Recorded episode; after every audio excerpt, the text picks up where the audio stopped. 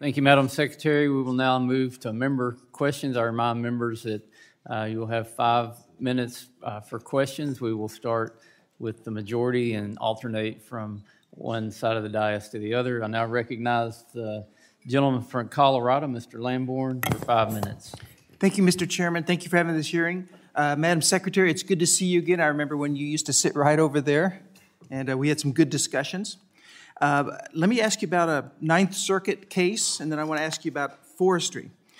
In the Ninth Circuit case, Center for Biological Diversity versus Bernhardt, the litigants argued, quote, if oil is produced from a project, the total supply of oil in the world will rise, increasing global supply will reduce prices.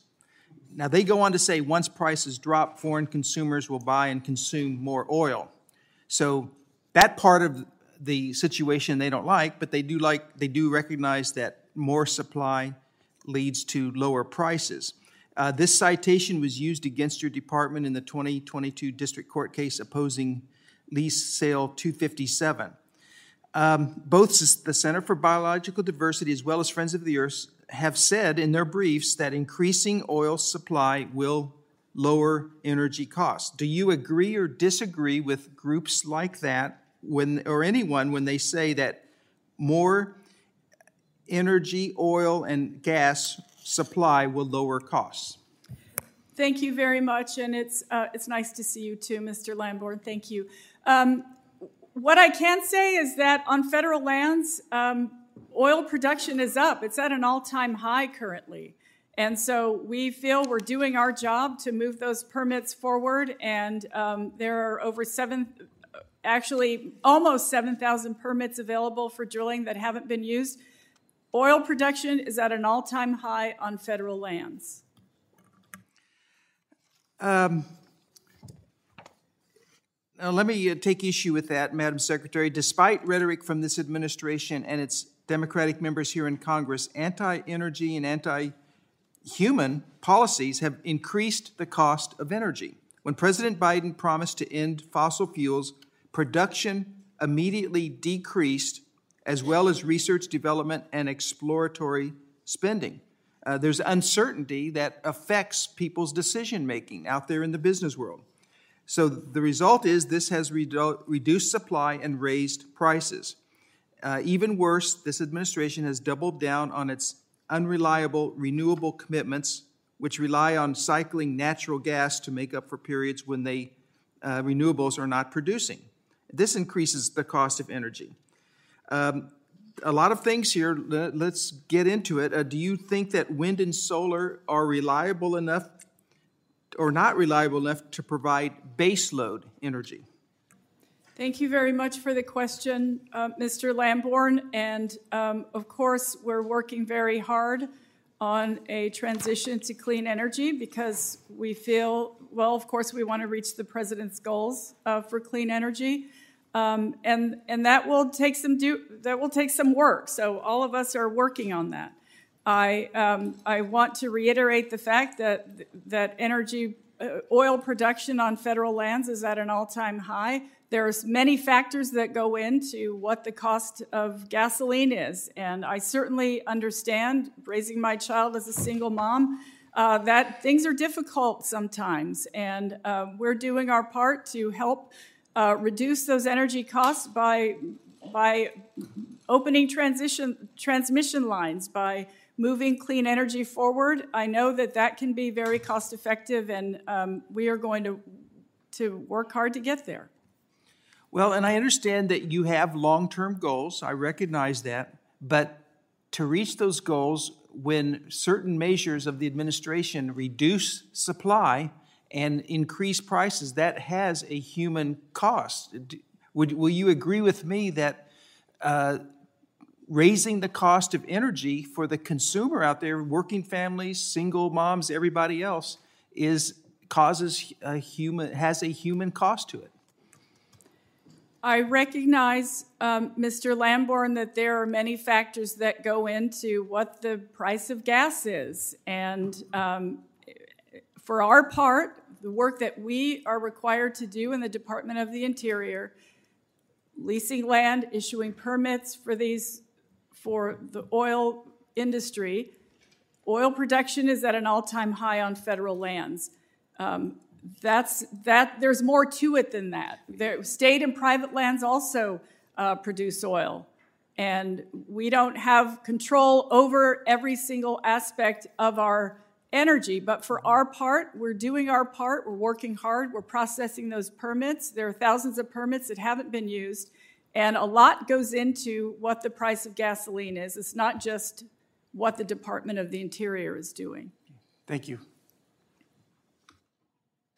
The gentleman yields back, and I recognize the gentlelady from California, Ms. Napolitano, for five minutes.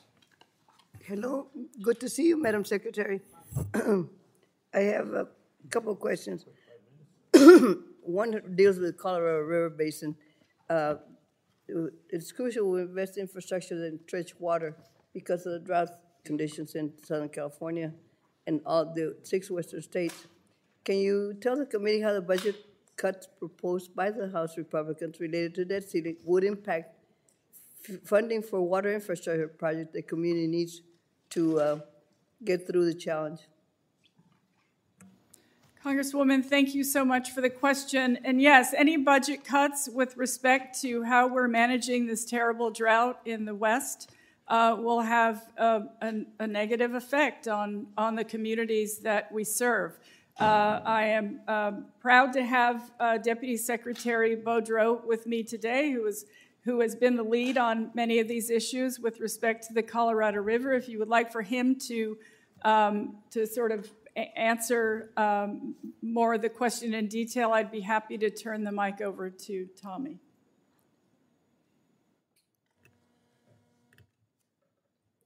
Thanks very much. Um, the Secretary is absolutely right, uh, especially in these times of unprecedented drought and the strain that's on the system. What is needed is further investment in the Colorado River system in order to provide greater uh, water delivery capacity and efficiency. That's exactly what uh, the bipartisan infrastructure law and the Inflation Reduction Act are helping accomplish to move backwards by cutting our budget with respect to uh, Bureau of Reclamation and water delivery uh, has the potential to uh, severely impact the 40 million people who rely on that basin for fundamental uh, needs such as drinking water and agriculture. The seven western states. The other question I have is uh, on the uh, advanced large-scale water recycling projects uh, that I um, authored last year. Can you share an update on the, what progress has been made so far? And when will the money start to go out? Will it be next year after the draft criteria is finalized? I, I beg your pardon, Congresswoman. Would you repeat the question, please? It's uh, the new program that was started uh, in the last bipartisan infrastructure law, a new program to advance large water scale water recycling projects, provide drought proof supplies to the communities. Um, the project uh, was the Large Water Recycling Project Investment Act. Thank you. Yes, th- thank you so thank you so much for that. And I know that um, water recycling, we're using every tool in the toolbox, of course, and and know that everyone we all have to pitch in to make sure that these things work. Um, but with respect to the large scale water recycling program, the notice of funding opportunity for the program was released on December 23, 2022, uh, with applications being due on February 28, 2023. A funding opportunity to allocate bill funding for this program is expected in early June, so just in a couple of months from now. And uh, the fiscal year 23 bill spend plan for reclamation includes $50 million for projects to be allocated under this particular program. When will the money start going out? Uh, it looks like the funding up, the allocation will uh, start in early June, so in a few months. Thank you very much. I yield back to Mr. Uh, uh Grijalva, the ranking, mem- the ranking member. Thank you, Mr. Napolitano. I just want to uh, ask for uh, unanimous consent to enter into the record um, uh, on uh, the impression that was given that uh, the previous Congress did not uh, uh, do any, any oversight hearing or administration didn't participate. And my consent request is to enter into the record a chart showing that when we were in the majority, Democrats, in the last Congress, we called at least one administrative witness in one of every three hearings that we had. That's uh, 17 different hearings. Uh, And ask unanimous consent to enter into the record a resolution from the Republicans that aims to cut funding to the Office of Inspector General by 20%, which is not what one does when they're really concerned about oversight. And uh, unanimous consent, enter into the record a letter from the Fish and Wildlife Service in response to a document request from the Republicans. It's about a program meant to help employees with mental health and, and stress related, which cost uh, less than 12000 for six workshops. This was the focal point of their oversight. So if the majority is serious about oversight, the evidence up to this point doesn't, uh, doesn't indicate that at all. And I, and I yield back to the gentlelady. Without objection, the gentlelady's time has expired. I now recognize the gentleman from California for five minutes, Mr. Lamborn. Excuse me, Mr. LaMalfa. I'm the other, the other Doug, Yeah. Doug. Yeah, thank you. Thanks again, Mr. Chairman. Um, And welcome, uh, Madam Secretary. Good to see you again. Good to always uh, have a chance to work and speak with you.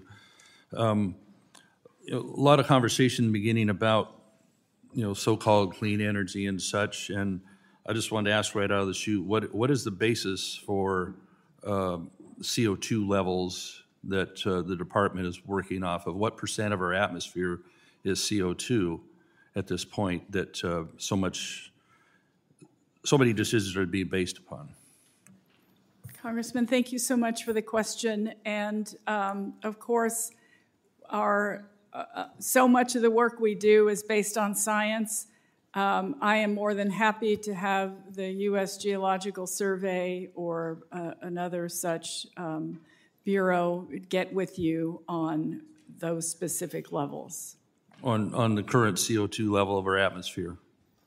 I, I don't have that current CO2 level with me, but we are happy to follow up on that specific question with your staff as soon as. Okay, thank you, thank you, Madam Secretary. Let me shift gears to the Klamath Basin, of course, something we've had quite a bit of conversation about, and the uh, water usage up there. You know, the Klamath Project was created over 100 years ago for agriculture in that basin and such, and it's been a lot of dispute, especially, especially in recent years, over what the allocation is going to be between that and uh, flushing down the stream for fish, or what's kept in the lake for uh, suckerfish. Um, now, a lot of the data for what the lake level should be was based uh, in a period between 1904 and 1912 when the, the, it was the wettest period in, in recorded uh, history on, on the, the level of the basin. So it would seem that uh, current flow rates um, that are being demanded are way above what the pre-dam lake was delivering to the river. Would it be fair to think that that outlier data should be reconsidered since that was a window of, again, the wettest period on record recorded for the lake and many, many years have uh, shown other, other trends? Would it, wouldn't it be fair to reconsider that uh, outlier data? Congressman, thank you so much for the question. And um, I know you've had many, many conversations with our Commissioner, Camille Touton, who does a really wonderful job at the Bureau of Reclamation. And um, that, that staff who has worked on the Klamath Basin, living, eating, breathing um, this issue, I know that they, um, they they have a system that they work off of. And uh, of course, we're always happy to make sure that you, you are, pri- that you are, um, that you have, that we can meet with you and convey that information And I do you. appreciate that. and, But, uh, but the department is committed to supporting uh, the Klamath Basin communities uh, amid a fourth consecutive year of drought. I know there's been a lot of moisture in California. That doesn't mean that the drought is over. Um, the extreme hydrolo- hydrologic conditions over the last several years has made operations of the Klamath Project extremely challenging. Uh, we're working through those every time. Um, I, I am. Um, Well, I- I- please, um, as time, I'm sorry, but as time uh, narrows down here, um, what we're talking about statistically is a, a short period of time over 100 years ago on really high lake levels, high inflow levels that don't seem to run on the average here. Let, let me, let me take that to another portion of my question then, is that the Bureau insists that the historic lake, lake level is 4140, or 2.6 feet higher than what the USGS has accepted as the number is 4137.8. So the higher elevations are critical in determine, determining what the water rights are and what's going to be sent downstream. So again, we have a dispute as to what the lake level was uh, and the data that's, that it's being based upon. So would you commit to commissioning a new study by a non-political body to address these current discrepancies we have with BOR and USGS? I am more than happy to take your um, concerns, and we, we know how concerned you are about this issue, back to um, the Bureau of Reclamation, and um, we, of course, will, will be happy to be, whatever the committee asks of us, we'll work to respond in a Okay, timely manner. well, all right, I appreciate that, and that uh, there was improved water allocation in a really great water year on the lake, but it's still about fifty percent of what growers should get. And then um, over on the Trinity Lake side, I want to touch on that as well, is that it was deemed a wet year, yet the lake is only at thirty-seven percent, while surrounding lakes are about to come to hundred percent, and they've doubled, more than doubled, the amount of water go, flowing out of that lake down the river. And it's even starting to flood some people's homes. So I'd, I'd like to forward that information, or it's, it's threatening to do so. If it goes much higher, it's right at the base of people's homes there and in that Trinity River so-called restoration project. There's so much water flowing out of that lake, it's going to ruin uh, their needs for this, this summer, et cetera. So I, want to bring more attention to that. So uh, thank you, Ms. Chairman, for indulgence. I'll you back. Gentleman's time's expired. The chair now recognizes the gentleman from the Northern Marianas. For five minutes, Mr. Sablan. Thank, thank you very much, uh, Mr. Chairman. Uh, Good morning, Madam Secretary, um, your deputy and budget director, welcome.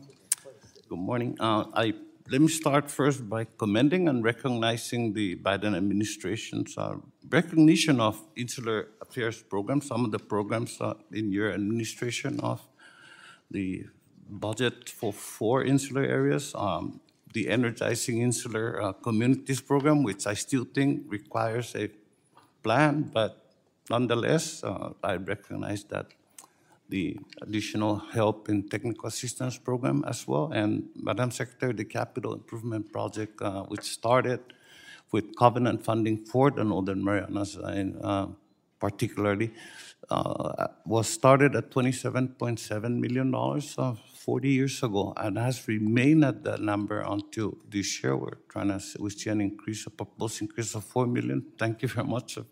Uh, you know, thank you to the department for listening. Um, of course, more listening is needed, but thank you anyways. Um, let me, Madam Secretary, could you please tell us if other departments or agencies uh, will follow your department, Interior's and start to waive match requirements for the insular areas? Um, um, at the IGIA meeting in February, um, you announced that OMB has directed uh, all federal departments and agencies to conduct a review of the law to see if there were any authorizing statute that could bar waiving local match requirements for federal grants to the Marianas and other insular areas. Uh, Congress has already waived the local match requirement for amounts below 200,000, but OMB directed federal grantors to work to implement the law's waiver for amounts greater than 200,000, absent an agency-specific statute that conflicts. Um, will other federal aid grantors follow Interior's lead of additional waiver? Thank you, Mr. Sablan. And of course, I'm happy to take that message back to the White House. And um, we recognize the importance of reducing the financial burden on these communities and increasing flexibility for the grant funding um, for underserved communities. Um, I know it's a relatively small portion of our budget, but it really goes a long way in the communities that these grants serve. thank So you. we're happy to um, Yeah. to to No, thank you for your, your effort, your decision also, but, you know, we look forward to seeing the response from the other several agencies and departments. So, um, Madam Secretary, can you give us an update on when Congress can expect to receive the final compacts bilateral agreements the second round of financial assistance under the compacts of free associations which govern the relationships between the United States and the Federated States of Micronesia, then the Repu- uh, republics of the Marshall Islands and Palau are coming to an end in 2023 and, and next year in 2024. I depart, I commend your department and Office of Insular Affairs for your efforts supporting uh, Special Envoy, Joseph Yun in achieving signed memoranda of understandings for three compact countries on the basic levels of compact funding for the next 20 years.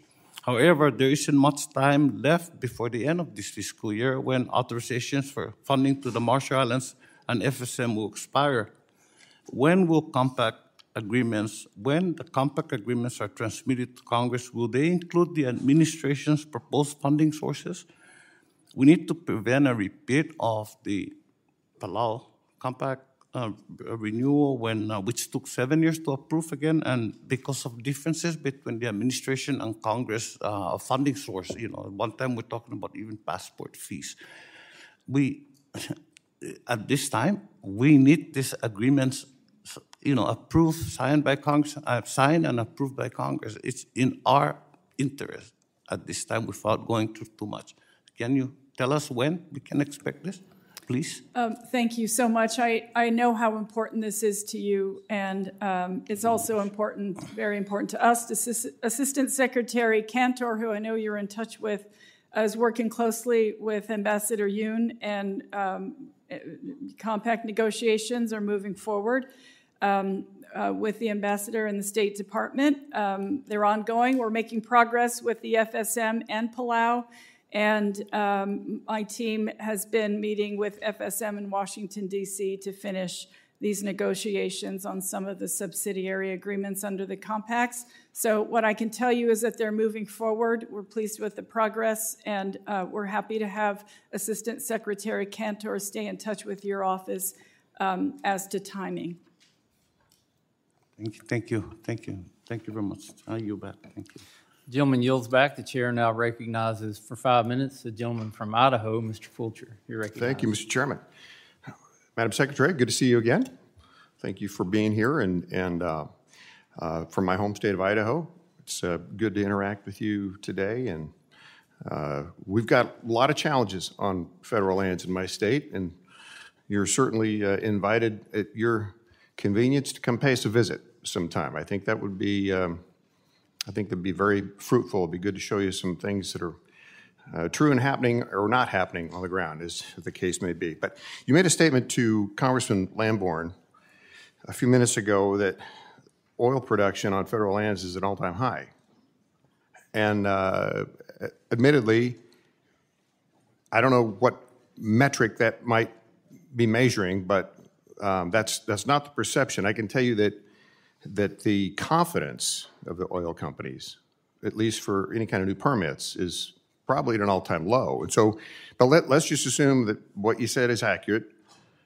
It's at all-time high, or, or, and we certainly need it because we're we're growing and uh, our energy sources are definitely in question. Uh, are you are you committed to keeping it that way? Thank you very much, um, Congressman. We are, of course, we're um, we're following the law, and we're we're committed to moving the applications for permits to drill forward as expeditiously as possible, and we have done that since um, since I've been in this position. So um, we're we have career staff who take their jobs very seriously, and they're moving those forward. So that's that's actually going to be um, uh, that might be surprising to some, but that that should be comforting to some if that's in fact the case. So I thank you for committing to that on the record. And uh, I can tell you with some alternative sources in Idaho, and again, would love to see you there at some point. We've got geothermal, we've got hydro, we've got nuclear. Uh, a number of those those uh, uh, permits are in process. It does appear that I won't say being flat out ignored, but there's there's just not a lot of focus there. Can I ask you to touch on geothermal, on hydro, nuclear? What is the attitude towards those sources, especially as it comes to on, on federal land? The attitude in our department is that we want to use every tool in the toolbox, and um, we are happy Uh, if, if, the, if geothermal um, company comes to us and wants to lease and permit something, we take that seriously. We know that this is an all hands on deck moment for energy transition, and certainly using our natural resources uh, will help um, move us away from this terrible climate crisis that we're experiencing. It also creates jobs in rural communities, which I know um, is the case in your state. So um, I'm more than happy to visit. Uh, please just get in touch with us, and, and we're happy to plan a visit. Well, again, that- that's, uh, that general message has not been the case, uh, that we have not received that from other members of, of um, uh, the agencies. And so just know that that, I appreciate you putting that on the record.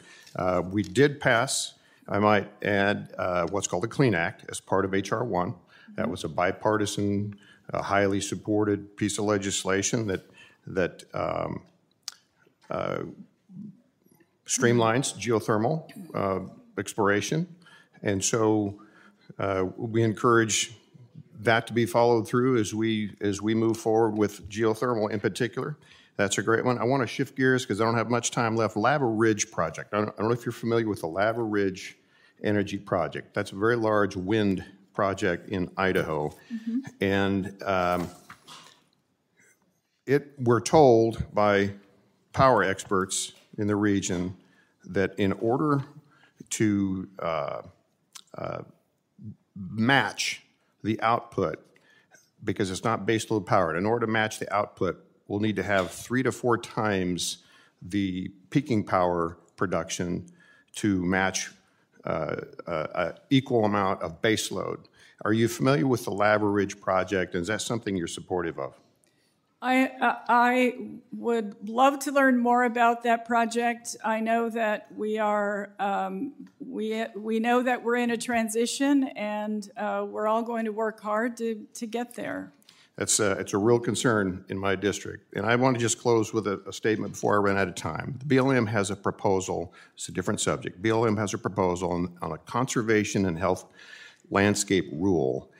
And I can't help but think that the BLM's proposal will result in some further backlogs if that's adopted in the management of species and create new bureaucracies and multiple for uh, in the multiple use system. I believe that the administration should truly be focused on elevating all the forms of energy and not cutting off productive land uses. And I just want to put that on the record and, and share that with you, Madam Secretary. Look forward to seeing you in Idaho. I appreciate that. Thank back. you, Mr. Full. Gentleman's time's expired. The chair now recognizes the gentlelady from Nevada. Ms. Lee, you're recognized for five minutes.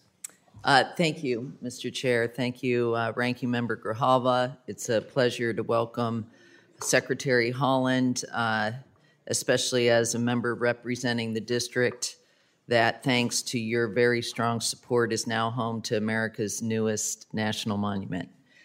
Uh, The the Avi Kwa Ame uh, National Monument in its 500,000 plus acres is now part of nearly 50 million acres of land that my state, uh, in my state, that's stewarded by BLM. Uh, That's about 70% of Nevada all told, and a very full plate for an agency that is lacking a full staff.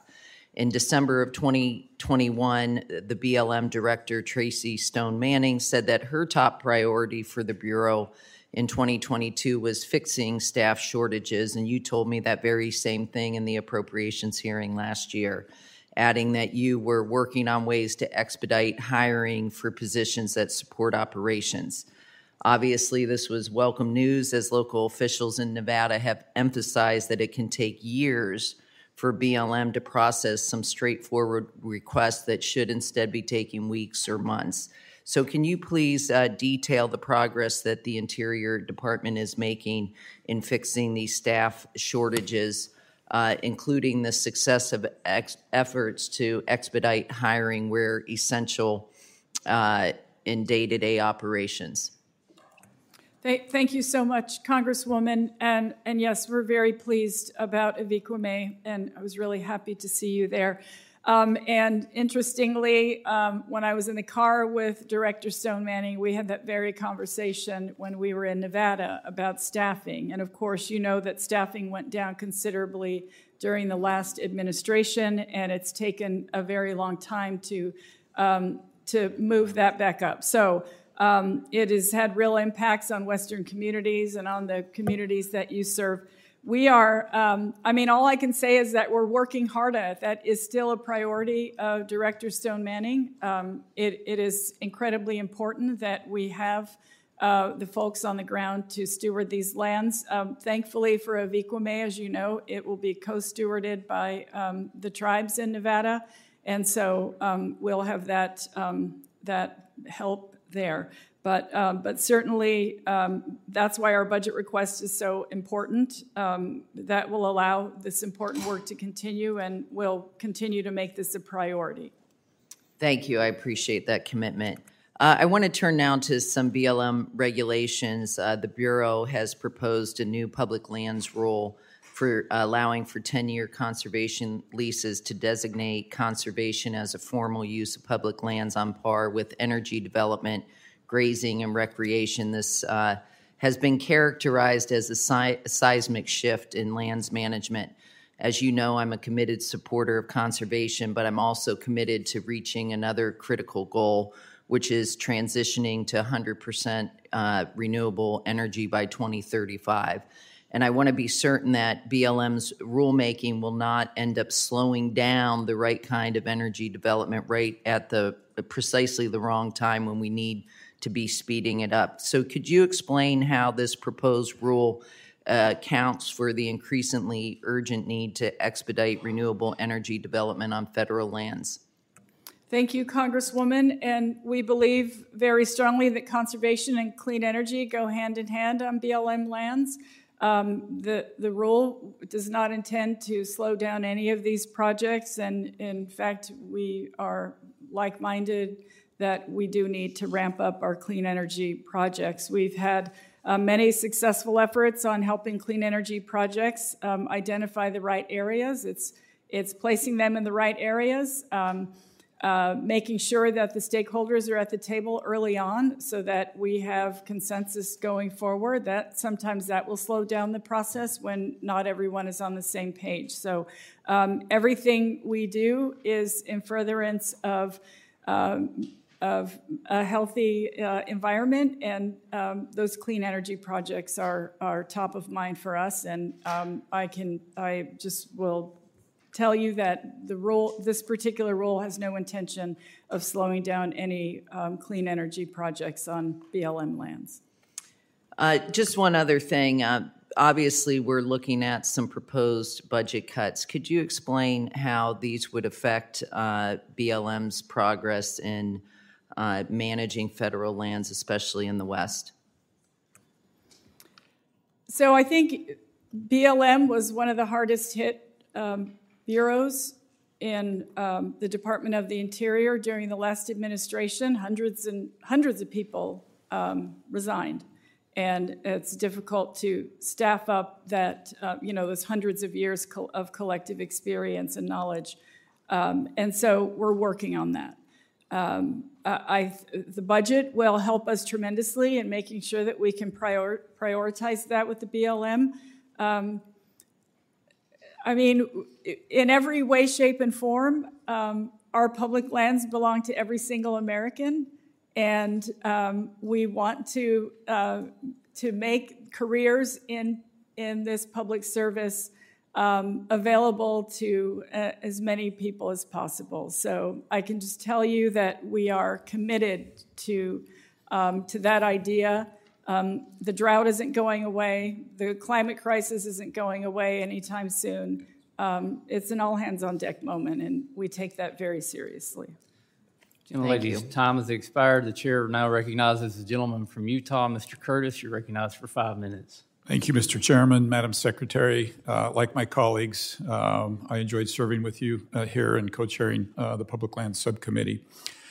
Um, let me bring up a difficult issue. Shortly after your appointment, you and I found ourselves on a different side of a very contentious uh, issue in the state. For those of you who are not familiar, it was the Bears Ears land designation. Just quickly, round one of the designation was President Obama de- uh, designated 1.3 million acres of, as a monument. Um, round two was President Trump repealing that designation. Round three, which is where you came in, is uh, President Biden uh, reestablishing uh, those boundaries. Now, this may be an oversimplification, but the argument in, sense, in essence was we must do this to protect and preserve this area. Uh, we don't trust uh, the state, we don't trust the county, we don't trust the elected officials to do this as they have done it for many, many decades. We have to do it here from Washington, D.C. Today, there is far more looting, far more grave robbing, vandalism in this area. Today, um, and, by the way, I want to preface all of this with your agents, your BLM folks on the ground are amazing. We, we, we, we love and appreciate them. I don't want to d- d- diminish them in any way. But not a single penny of resource has been sent their way after this 1.3 million acre designation that the federal government took on as a responsibility to preserve and protect. At the time of the designation, there were two BLM agents, law enforcement agents, that patrolled that area. Today, I could be wrong, but I think there are two agents managing, imagine, 1.3 million acres. Today, not a single sign has gone up, not a single fence has gone up, nothing is any different, except for the fact that the monument designation brought the attention to the world of this area, and now they're, no, now they're coming, and we don't have the resources to protect this. Your budget, if I read it correctly, has $3 million for every single brand new designation across the country. How in the world does the federal government propose to do what it said it was going to do when it made this a monument designation and took the stewardship away from the local people? Congressman, thank you very much for the question. And um, you're absolutely right. We, we um, they, as we've been discussing, there is a shortage of staff uh, particularly. But it's not staff, West. it's budget. Like, you, you, don't even have the budget if you had the staff. We, we, I. And this is pre budget, this is not counting any budget cuts or anything. This is like the federal government made a decision several years ago to, to designate this as a 1.3 million acre monument to preserve it and has not even tried to put resources in to do that. And, and the, the argument on the ground is, by the way, we're doing that quite well as, as local and state uh, government. We feel like we preserved and protect that area in a magnificent way. And now the federal government's taken it over without adding any resources. How do we, how do we justify that? How do I go back to these people and say the people who thought they knew better than you, who thought they were better stewards than you, have ignored you and have not done anything in this area? I absolutely uh, appreciate your comments, uh, Mr. Curtis. I will absolutely take those to heart and have uh, uh, discussions with my staff at the department. I understand your concerns, and they're my concerns as well. Well, I know you well enough to, to take that quite sincerely. I want you to know I, I, that means a lot to me that you would make that commitment. And I think we as lawmakers and policymakers need to understand it's not as easy as waving a wand and protecting all of this area because we've designated it. We've got to, that, that comes with a tremendous responsibility. We're taking that responsibility away from the state, and we're going to take that. And I think when we make these decisions, we got to go, like, we've got to step up for that, right? If we really want to preserve and protect this area in a way that it was different than before. So thank you for your commitment. We'll take you up on that. Let me switch gears just quickly. Uh, almost 20 years after the passage of the Energy Policy Act of 2005, it's Title V on Indian energy. We still do not have enough petroleum engineers, geologists, and staff within the Bureau of Indian Affairs to support development of Indian energy resources. As you know, I have five tribes in my area, uh, particularly the Utes and the Navajos. These are not gaming tribes. They rely on natural resources. Uh, what steps can we take in Interior to, to bring more energy experts into the in, uh, Bureau of Indian Affairs? I appreciate that comment as well, and I take it to heart, Mr. Curtis. We, we will I'll take that back. We'll have a discussion on it. It will be. Would, would love to look with your team on, on my tribes and, and be an asset and, and, and uh, help them um, because, as you well know, uh, it's, a, it's a difficult lot moving forward in many of these cases, and I would love to team with you on that. And thank you for coming a-. Absolutely, and, thank you as well for caring about the tribes in your state. And we'll we'll absolutely be in touch. Thank you. Thanks, you, Madam Secretary. I yield back. Gentleman yields back. The chair recognizes gentlelady from Michigan, Ms. Dingell, You're recognized for five minutes. Thank you, Mr. Chairman. And like everyone else, it's great to see you, Madam Secretary. Um, Secretary, one of my top priorities is ensuring that as a country, we have the capacity to reach our full potential when it comes to building out electric vehicles and the charging infrastructure. Which means we have to strengthen our domestic supply chains for critical min- minerals from mining and processing to recycling. We also know that our current mining law, which has not been meaningfully updated in 150 years, tips the scales towards mining companies and away from communities who need to have a fair say in the decision making if we're going to build a strong, enduring mining industry in the United States. So, Madam Secretary, what initiatives is the Department of Interior taking to ensure we have a strong, safe, environmentally sound mining industry to buttress our domestic supply chains for EV development and employment to meet our clean energy goals? Thank you very much, Congresswoman. And I'm very pleased to have sitting next to me uh, our Deputy Secretary, Tommy Beaudreau, who is the chair of the Interagency Work Group on Mining Reform. And if it's okay, I would love for him to um, answer this question in detail. Thanks very much, uh, Secretary Haaland. Uh, for all the reasons you said, this is one of the highest priorities in the administration. I met with the White House about it just last week. Um, we do have a substantial challenge in front of us uh, under the General Mining Law of 1872. Uh, suffice it to say, uh, the policy priorities of the Grant administration are not necessarily the same as uh, the challenges we face today. Uh, and so there is room to partner with Congress on addressing that. One of the reasons why we've been as successful as we have been with uh, renewable energy is the ability to do uh, leasing and deconfliction. Uh, and so having that type of authority in the department, I think, would accelerate our ability to uh, develop domestically, reliably sourced uh, materials to help the clean energy economy. And so look forward to working with you on all of that.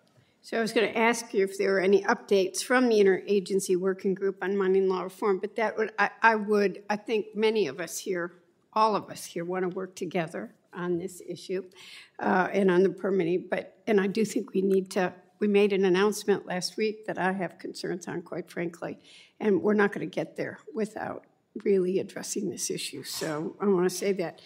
But I'm also concerned about how the Republicans proposed budget could hurt the pro- uh, progress that the department's made in terms of advancing our goals to develop these mineral supply chains. Could one of you comment on that?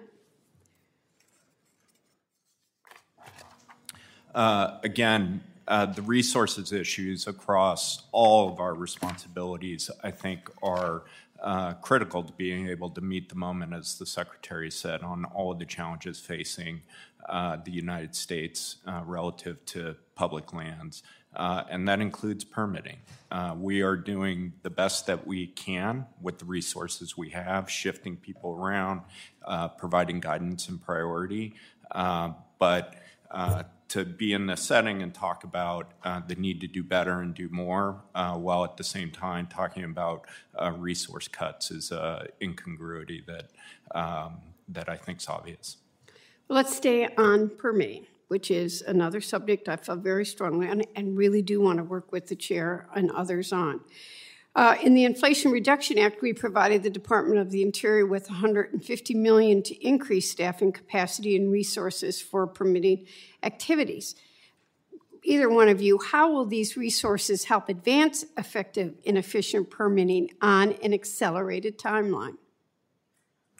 Thank you very much, Congresswoman. And um, in concert with existing authorities, these resources will increase capacity and improve efficiencies for environmental planning and consultation. Uh, the goal is to better support the implementation of the infrastructure investments now underway. Um, our budget proposal would apply to all applicable federal agencies government wide and would expand the authority for federal agencies to transfer bill funding to the Fish and Wildlife Service to accelerate and improve environmental reviews for infrastructure projects and energy solutions. I'm get one more question in on that. Due to reconcil- reconciliation rules, we couldn't adequately inf- fund the ESA consultation and related permitting activities in the IRA. The administration's budget request includes a legislative proposal to provide additional resources for the ESA consultation. Can you tell this committee why these resources are needed for the ESA related permitting, which the goal we all have to make it faster? Thank you, thank you, Congresswoman, and we're happy to talk more about this with you, with your office. In addition to the increase. We all need to hear it. For the ESA planning and consultation work, the budget also proposes to expand authority for federal agencies to transfer funds provided under the bill to the U.S. Fish and Wildlife Service and NOAA Fisheries.